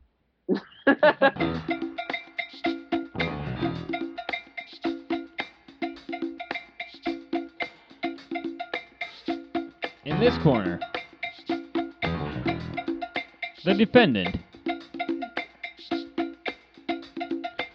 Weighing in at 375 pounds and breaking the law three times, Tyrone Biggums. Alright, guys. So, uh, the fuck you guys getting this shit from? On top of our heads, I guess. I don't know. I, I, sounds like Night Court, uh, yeah, it, it was. not Night Court, but, uh, uh, not Judge Judy, but the other one. Yeah, I, I, a lot of ladies watch it from like working in their kitchen at their house. That'll like be what's on in the other room. And how from, do you like, know what ladies retirees. watch while they cook in their kitchen? Well, no, when I'm working in their kitchen, they're in the living room watching some shit, and I hear that. so it's divorce court. You did the, di- you did the It's like divorce writing out the plaintiff's fucking name underneath them, you know, with, a, with like that's like a fucking Tyrone? typewriter, you know, His name is Tyrone Tyrone. Biggums, yeah. No, Tyrone Biggums was Dave Chappelle when he was a crackhead. But he can't weigh 375. No. He's the fattest crackhead ever. Can't he would have been lose, about huh? 125. Can't, can't win or lose. Okay, some of us have been fishing, so Jace, go ahead. I guess that was a lot of people fishing, dude. You seen them out? Yeah, I like, did. think uh, I think I think our temp temperatures got people to the point where it's like, oh, it's nice out. Let's go fishing, and and that was across the board. I went at at dark. I like fly fishing right at dark because some of the areas I go, I know there's just like street lights and you know town lights. I could actually see a topwater eat or you know just scenarios that are created. I guess there's fish there. There's fish there all the time, and if they're not getting pressure, that's when I want to go.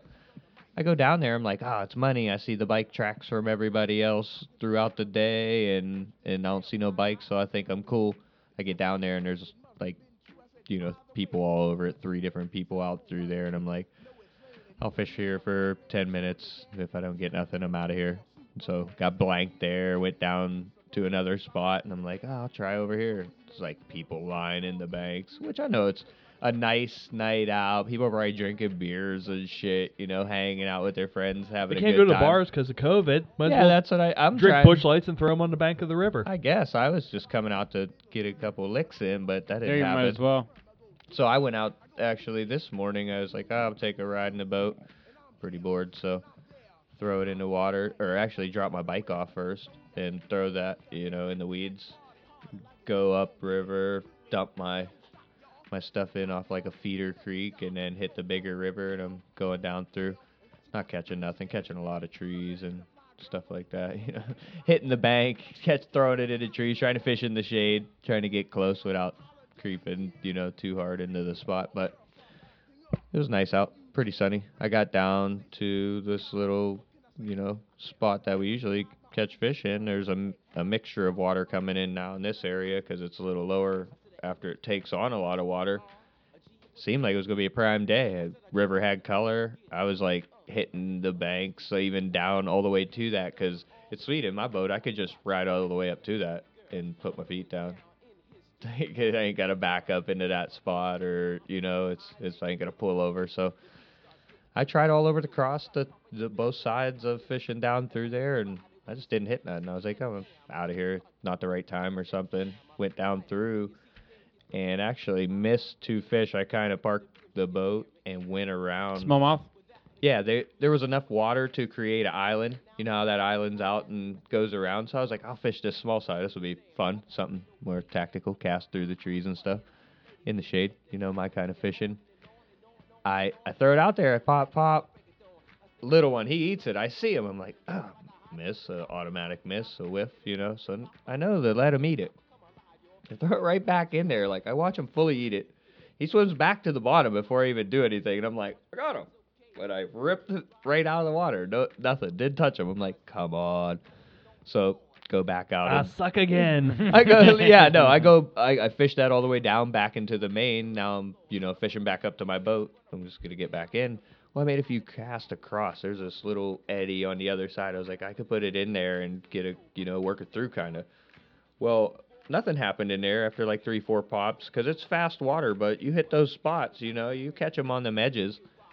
Well, I'm kind of dragging now. You know, I'm like, you know, swinging my popper downstream, and I'm I'm actually picking the rod up to make another cast, and one pops up. It comes up and hits it. I'm like, wow, like I pu- I definitely pulled it out of his mouth. So I cast back across, and it I don't know, it didn't happen on that first cast. I was like, and I just put it out there and let it drag with like a down, you know, just let it mm-hmm. drag across. He come up and ate it, dude, and I let him have it, and I stuck him. I'm like, I got him good, got, and I get him all the way about ten feet away. He jumps up right into my face.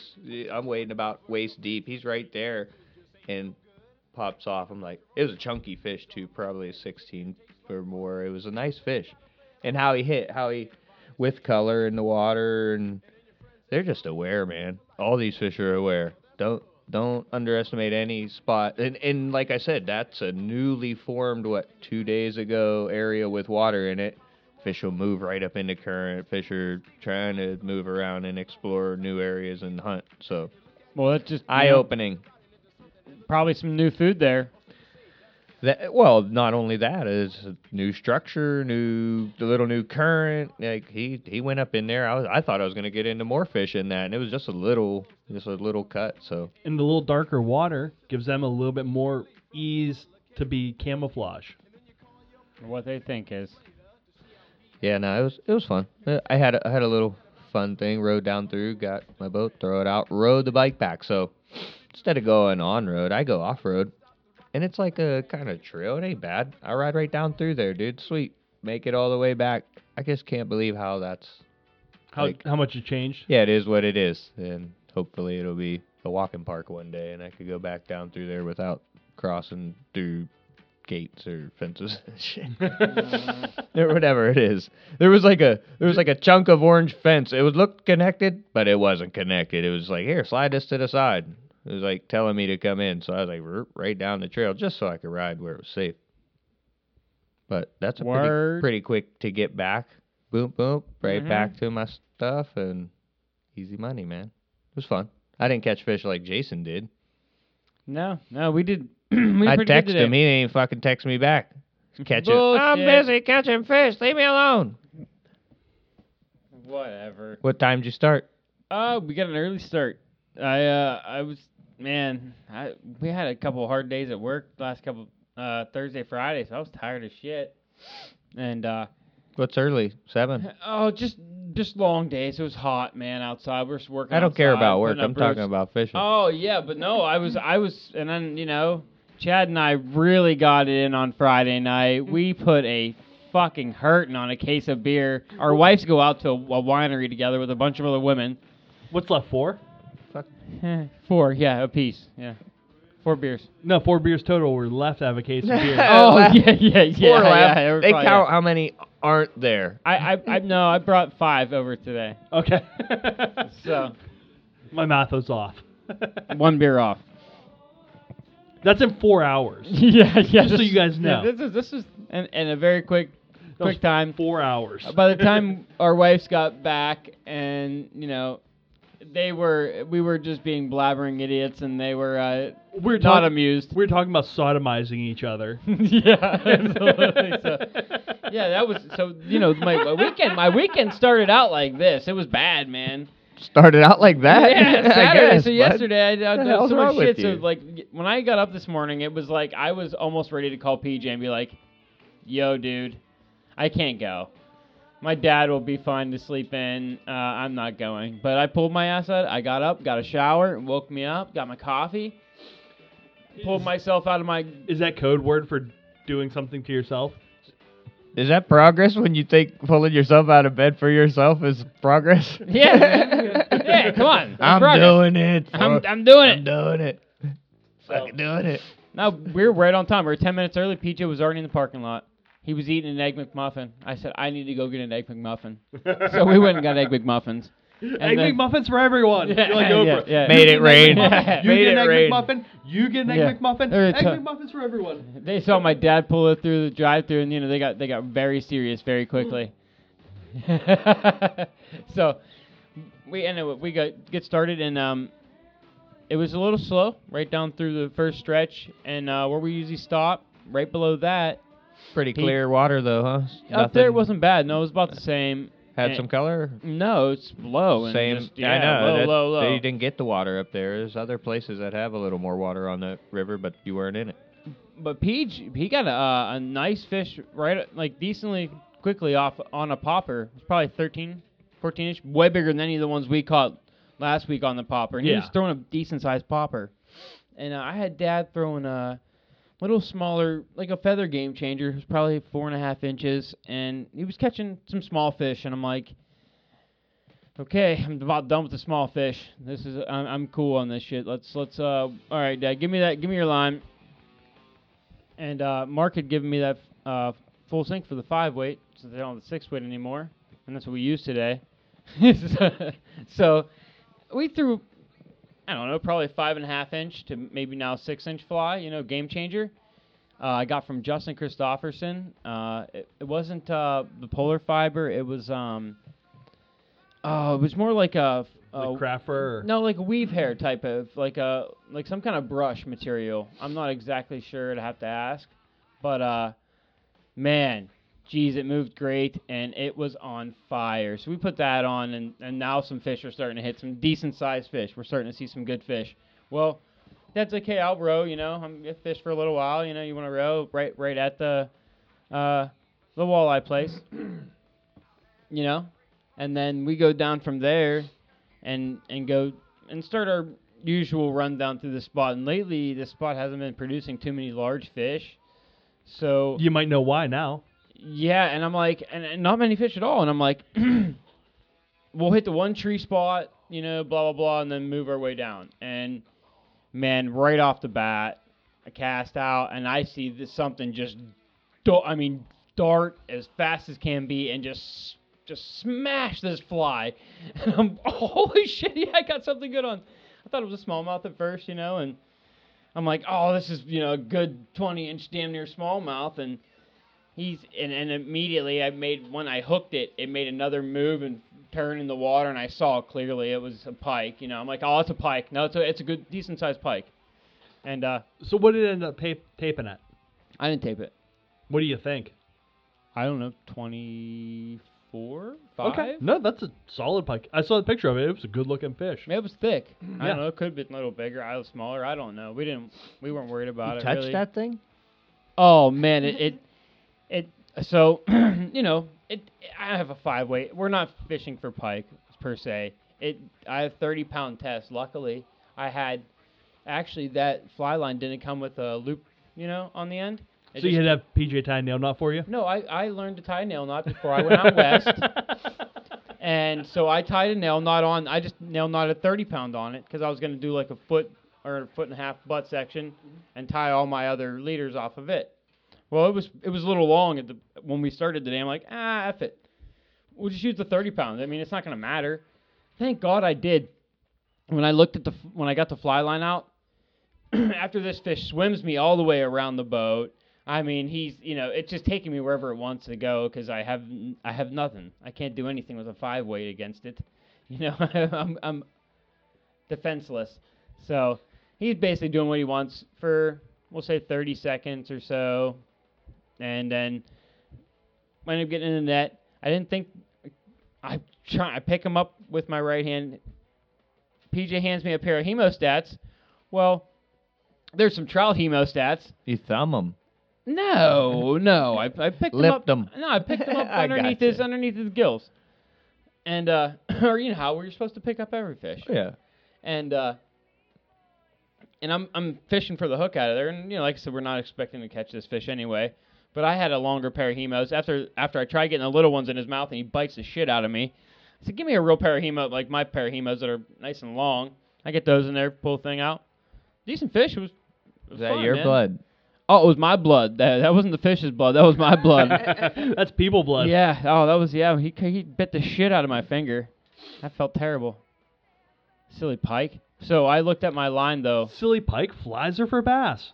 Yeah, these flies are, and we'll get to that later. But um, I look at the line, and right underneath the knot, I mean, it was like it was probably like six pound test at this point. Thirty was. I mean, I I had to recut recut my line and retie my fly on. That was terrifying at that point, and I should have. I didn't have any uh, steel leader on me, so I had floating, but no steel leader. Just what you need. Yeah, exactly. So uh, we just kept fishing it out. You know, it was it was moving bigger smallmouth, and that's what I was liking to see. And we hooked a few that were 14, 15s, and then you know, then you're seeing a 16 here, and then you know, now we're seeing some bigger fish. And uh, right after that pike, uh, PJ threw on a a big you know polar fiber game changer from uh, Mad River Outfitters, and it started just smashing fish as well. Uh, so it was fun. We had a good day. I mean, then I was heckling my dad. We get down to a spot, and it's a little later. We're getting down to you know the lower ends, like where Chad likes to fish, his favorite spots, and I'm heckling dad. I'm like, Have we have we getting to that, spoken we're about getting this? to that Jay? old big pill, like the old big Yeah. fridge thing. Have we spoken about this? How we all have our favorite stretches of river. Oh sure. I like all your ones you're talking about. Yeah. All the, I I like I like I- all of them. I have like a 75 yard stretch that is my absolute favorite. And So we get to this pillar, and I'm like, I'm like heckling my dad right before it, because we'll usually, we'll we'll fish a spot, and then we'll we'll actually push through like it's probably like a hundred and so yards, and then get to like where there's some nice rock edge again, and usually go around like a little obstruction and start fishing. and I'm just, man, where you at, dude? Where you at? I'm like, you haven't got any pictures of anything good yet. What what are you doing, man? What are you doing? You know, just heckling my dad. So he's in the front of the boat, and uh, he, he's casting. We go past that, and just a little ways past that, man, he hits a good fish, you know, and it he hooks it first, and it's going, going, pump, pump, pump, and I'm like, man, okay, this the rod's starting to really bend. I'm like, okay, Peach, Peach. So we uh.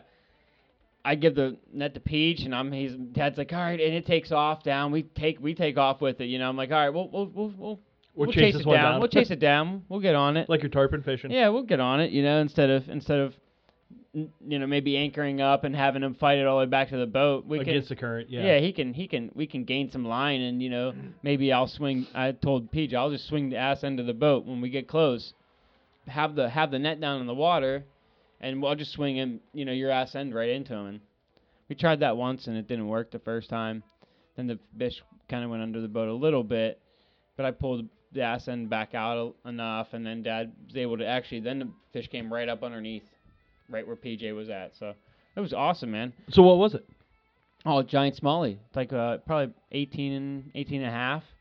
So that was the biggest fish we caught that day. But Biggest smallmouth. yes, yes, biggest smallmouth. And but right after that, we uh, we were going down through. We hit a few smallmouth, and a storm was coming in, and we're looking at radar like, man, we're about to get crushed. Then the radar kind of changes, radar kind of changes, and it all kind of went right just south of us. Well, we pull up underneath this bridge and we're like, ah, you know what? Hell with it. We'll stop here, eat some pizza, you know, do whatever, kind of chill out for a second, wait out the rain.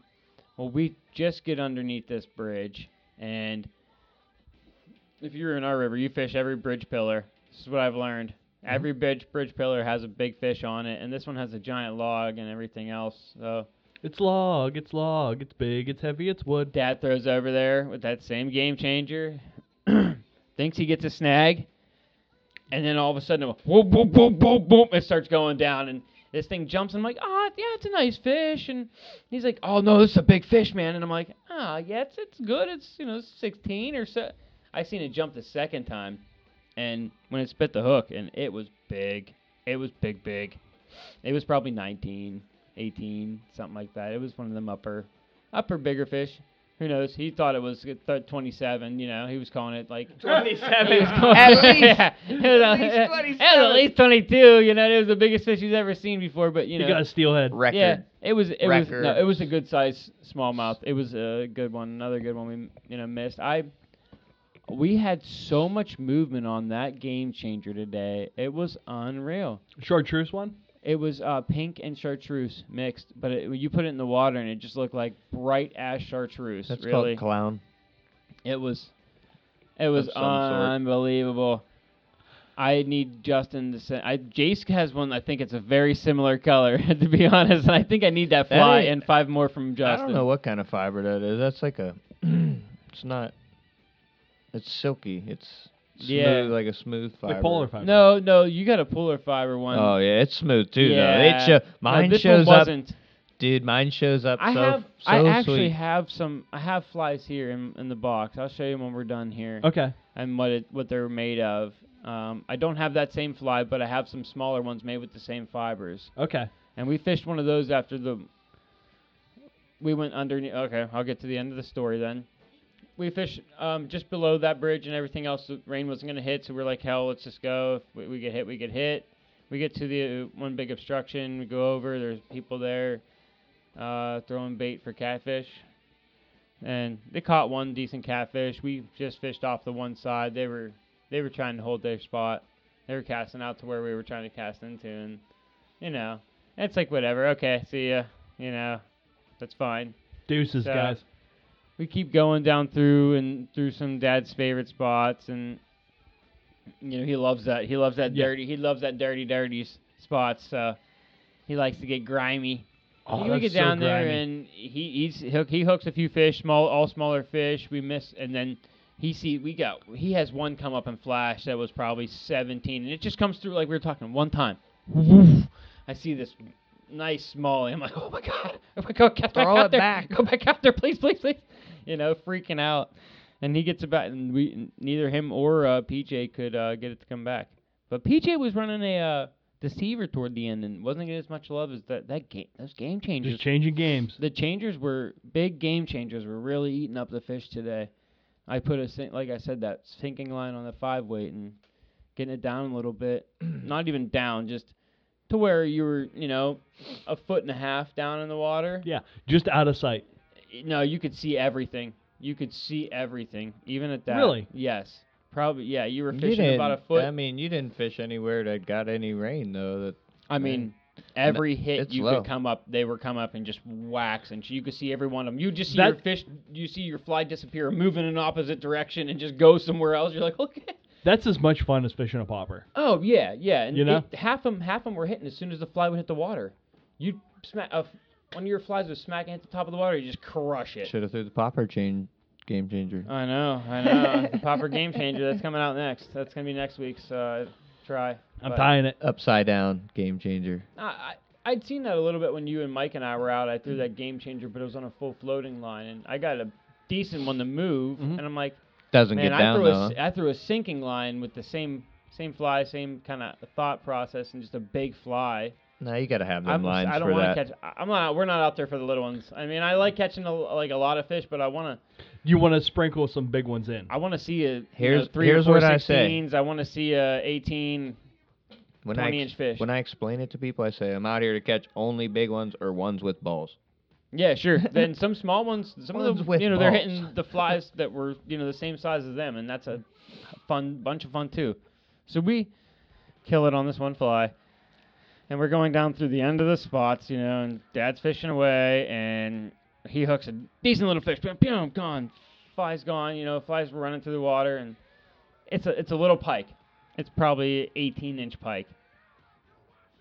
And he's he's pulling it over, you know, kind of toward the bank, and he, he could see that the line is going through its mouth. Well, I look at it, and I could see like the whole fly. I'm like, ah, it's all right. Just pull it in a little bit. Being an idiot, I shouldn't have. I should have just listened to what he said. I should have just shut up and listened. He knows. I know he, He knew. knows, was like, you he was don't like- know. He was like, this thing's gonna about to bust the fly off, and I'm like, just pull it in, and you know, I got the net ready. I was standing in the front boat with him, and I should have just jumped out and went over and netted it because it was in a shallow spot at that point. point, and then he just tried to pull it in like I fucking told him to, and there goes that fly, and I'm like, shit, shit, shit, shit. I'm like, ah, you know, those those flies are marketed at like you know seventeen dollars a piece. I got that as a gift from a friend, but you know, and it's just that's a bummer to me. Man, that is Bummer, a price on that man. pike's head, huh? Yeah, there is. like, you owe me money. you get that you get that pike and Where's you, you that find lure that at? changer. Yeah. Send Ask it back 'em to where the it's at. SBS crew. You know where it comes yeah, from. Yeah, yeah. Please. Anybody seen this pike? Yeah, yeah. America's most wanted. He's about 18 inches and lives in a, a downtown area. Lives in the ghetto. Maybe armed with a game changer. yeah, yeah. But uh, overall, just a, a really fun day. That that pike was a you know a, a treat that and it was tired. nobody stepped on any rods. Nobody stepped No, on nets. no, no, no. It was just a Didn't nice. throw no glasses out of the boat or No, no, just just launch your rod nice. out into the depths. Nope, nice. No quiet, equipment's been broke. Nice, quiet, calm day. Everybody was real chill. It was real. It was real good. We had actually. It was a fun day. I uh no ex- no no. As they're supposed to be. The only excitement was the fish we were catching, and that's you know that was the fun. That's the way it's supposed to be. As it should be. Yep. So, had a great time fishing, Buddy Peach. So, yeah, I love I love being out there. Ne- till next time. Throwing some big game changers. You know the problem with I would I would have took you, Jace, but you have too much of a mind of your own, and you would have want to throw your own. Popper? your- yeah, you want to throw your own Oh. idea and your own thing, and I want to catch fish, bro. Uh, and I have an idea of what's gonna work, and I know what's gonna work. Oh my God! a clouser, Everybody- a clouser in the spring, and a giant, giant fly in the summer. Throw them. Even I, I think I think uh, a D and D would have been another fly that would have probably fucking killed them today. All The flies movement, catch those Game changers are so nice though. So I I was talking to Tommy about this, uh, off air, and he, I was like, I love these D and D's. I'm not gonna throw them for smallmouth because we have pike. You know what I mean? Exactly. He said, "Dude, that's why Schultz came up with the swinging D, bro. That we don't have to do the deer hair head. Just put a popper head on backwards.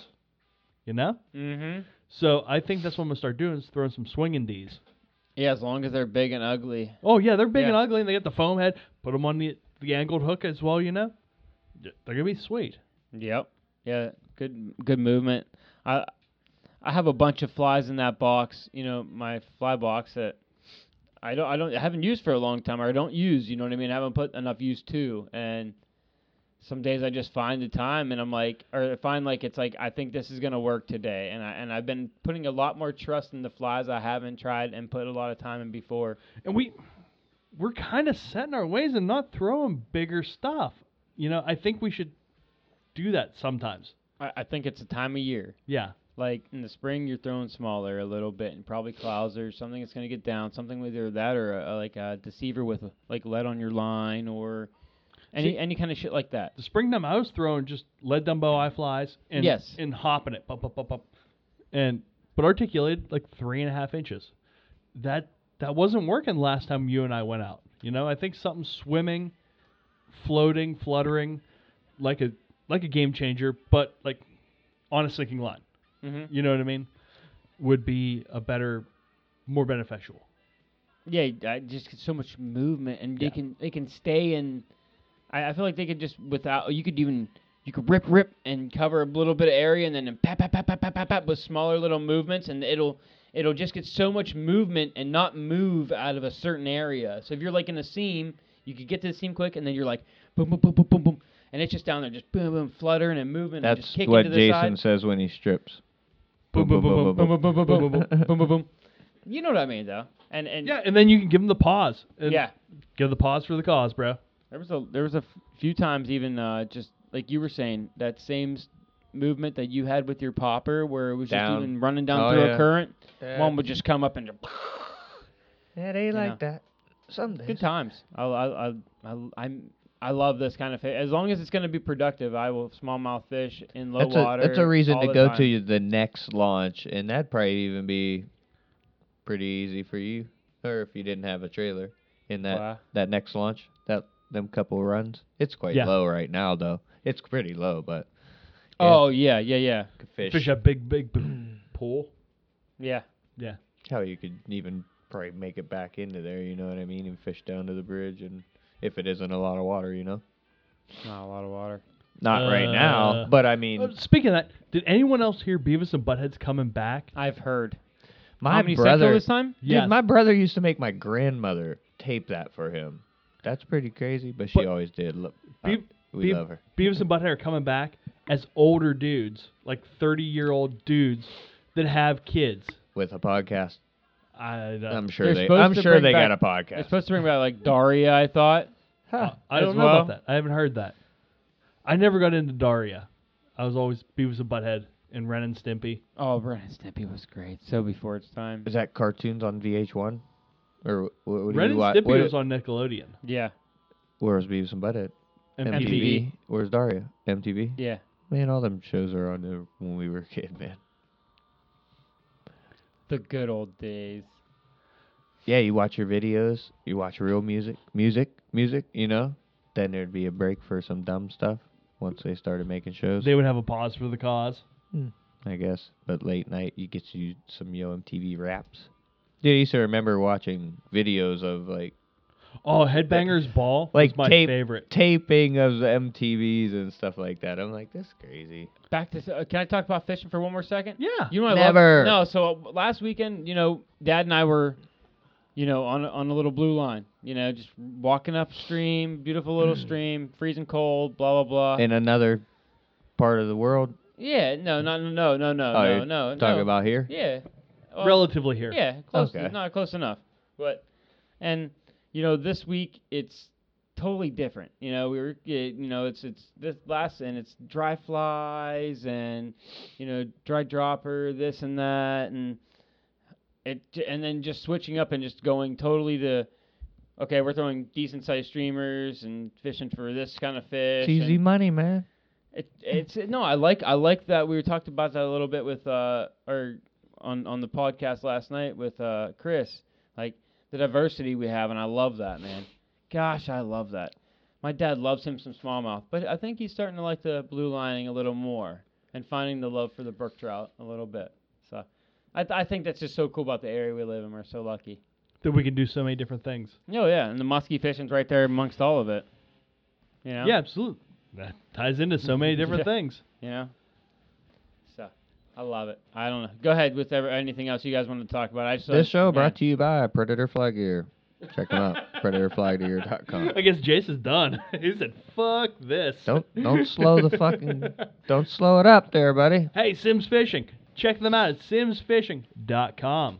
Hey, if you're gonna tie fly, tie it on Ahrex hooks. All kinds of different hooks, uh, from dry fly hooks to musky hooks to Saltwater hooks. yeah trout predator hooks. Uh, AhrexHooks.com. Also check out urbanflycompany.com. Check out our boy at Queen City Guiding, Ryan Evans. Tying flies for all your needs. Check him out at Queen City And Guiding. guiding, guiding. Yeti, built for the wild. Yeti Why dot com. not? Check out WhyKnot Fishing. They have an app called The Dock, brings fishermen together, Check out our- potentially shares some secrets and uh, some bragging rights on there, I think. So Check, Check out 'em our out. guest tonight, Andrea Larko. Check her out on all of her handles on Instagram and Facebook. Andrea Larko, and Andrea Larko Art on Facebook. So check them out, guys.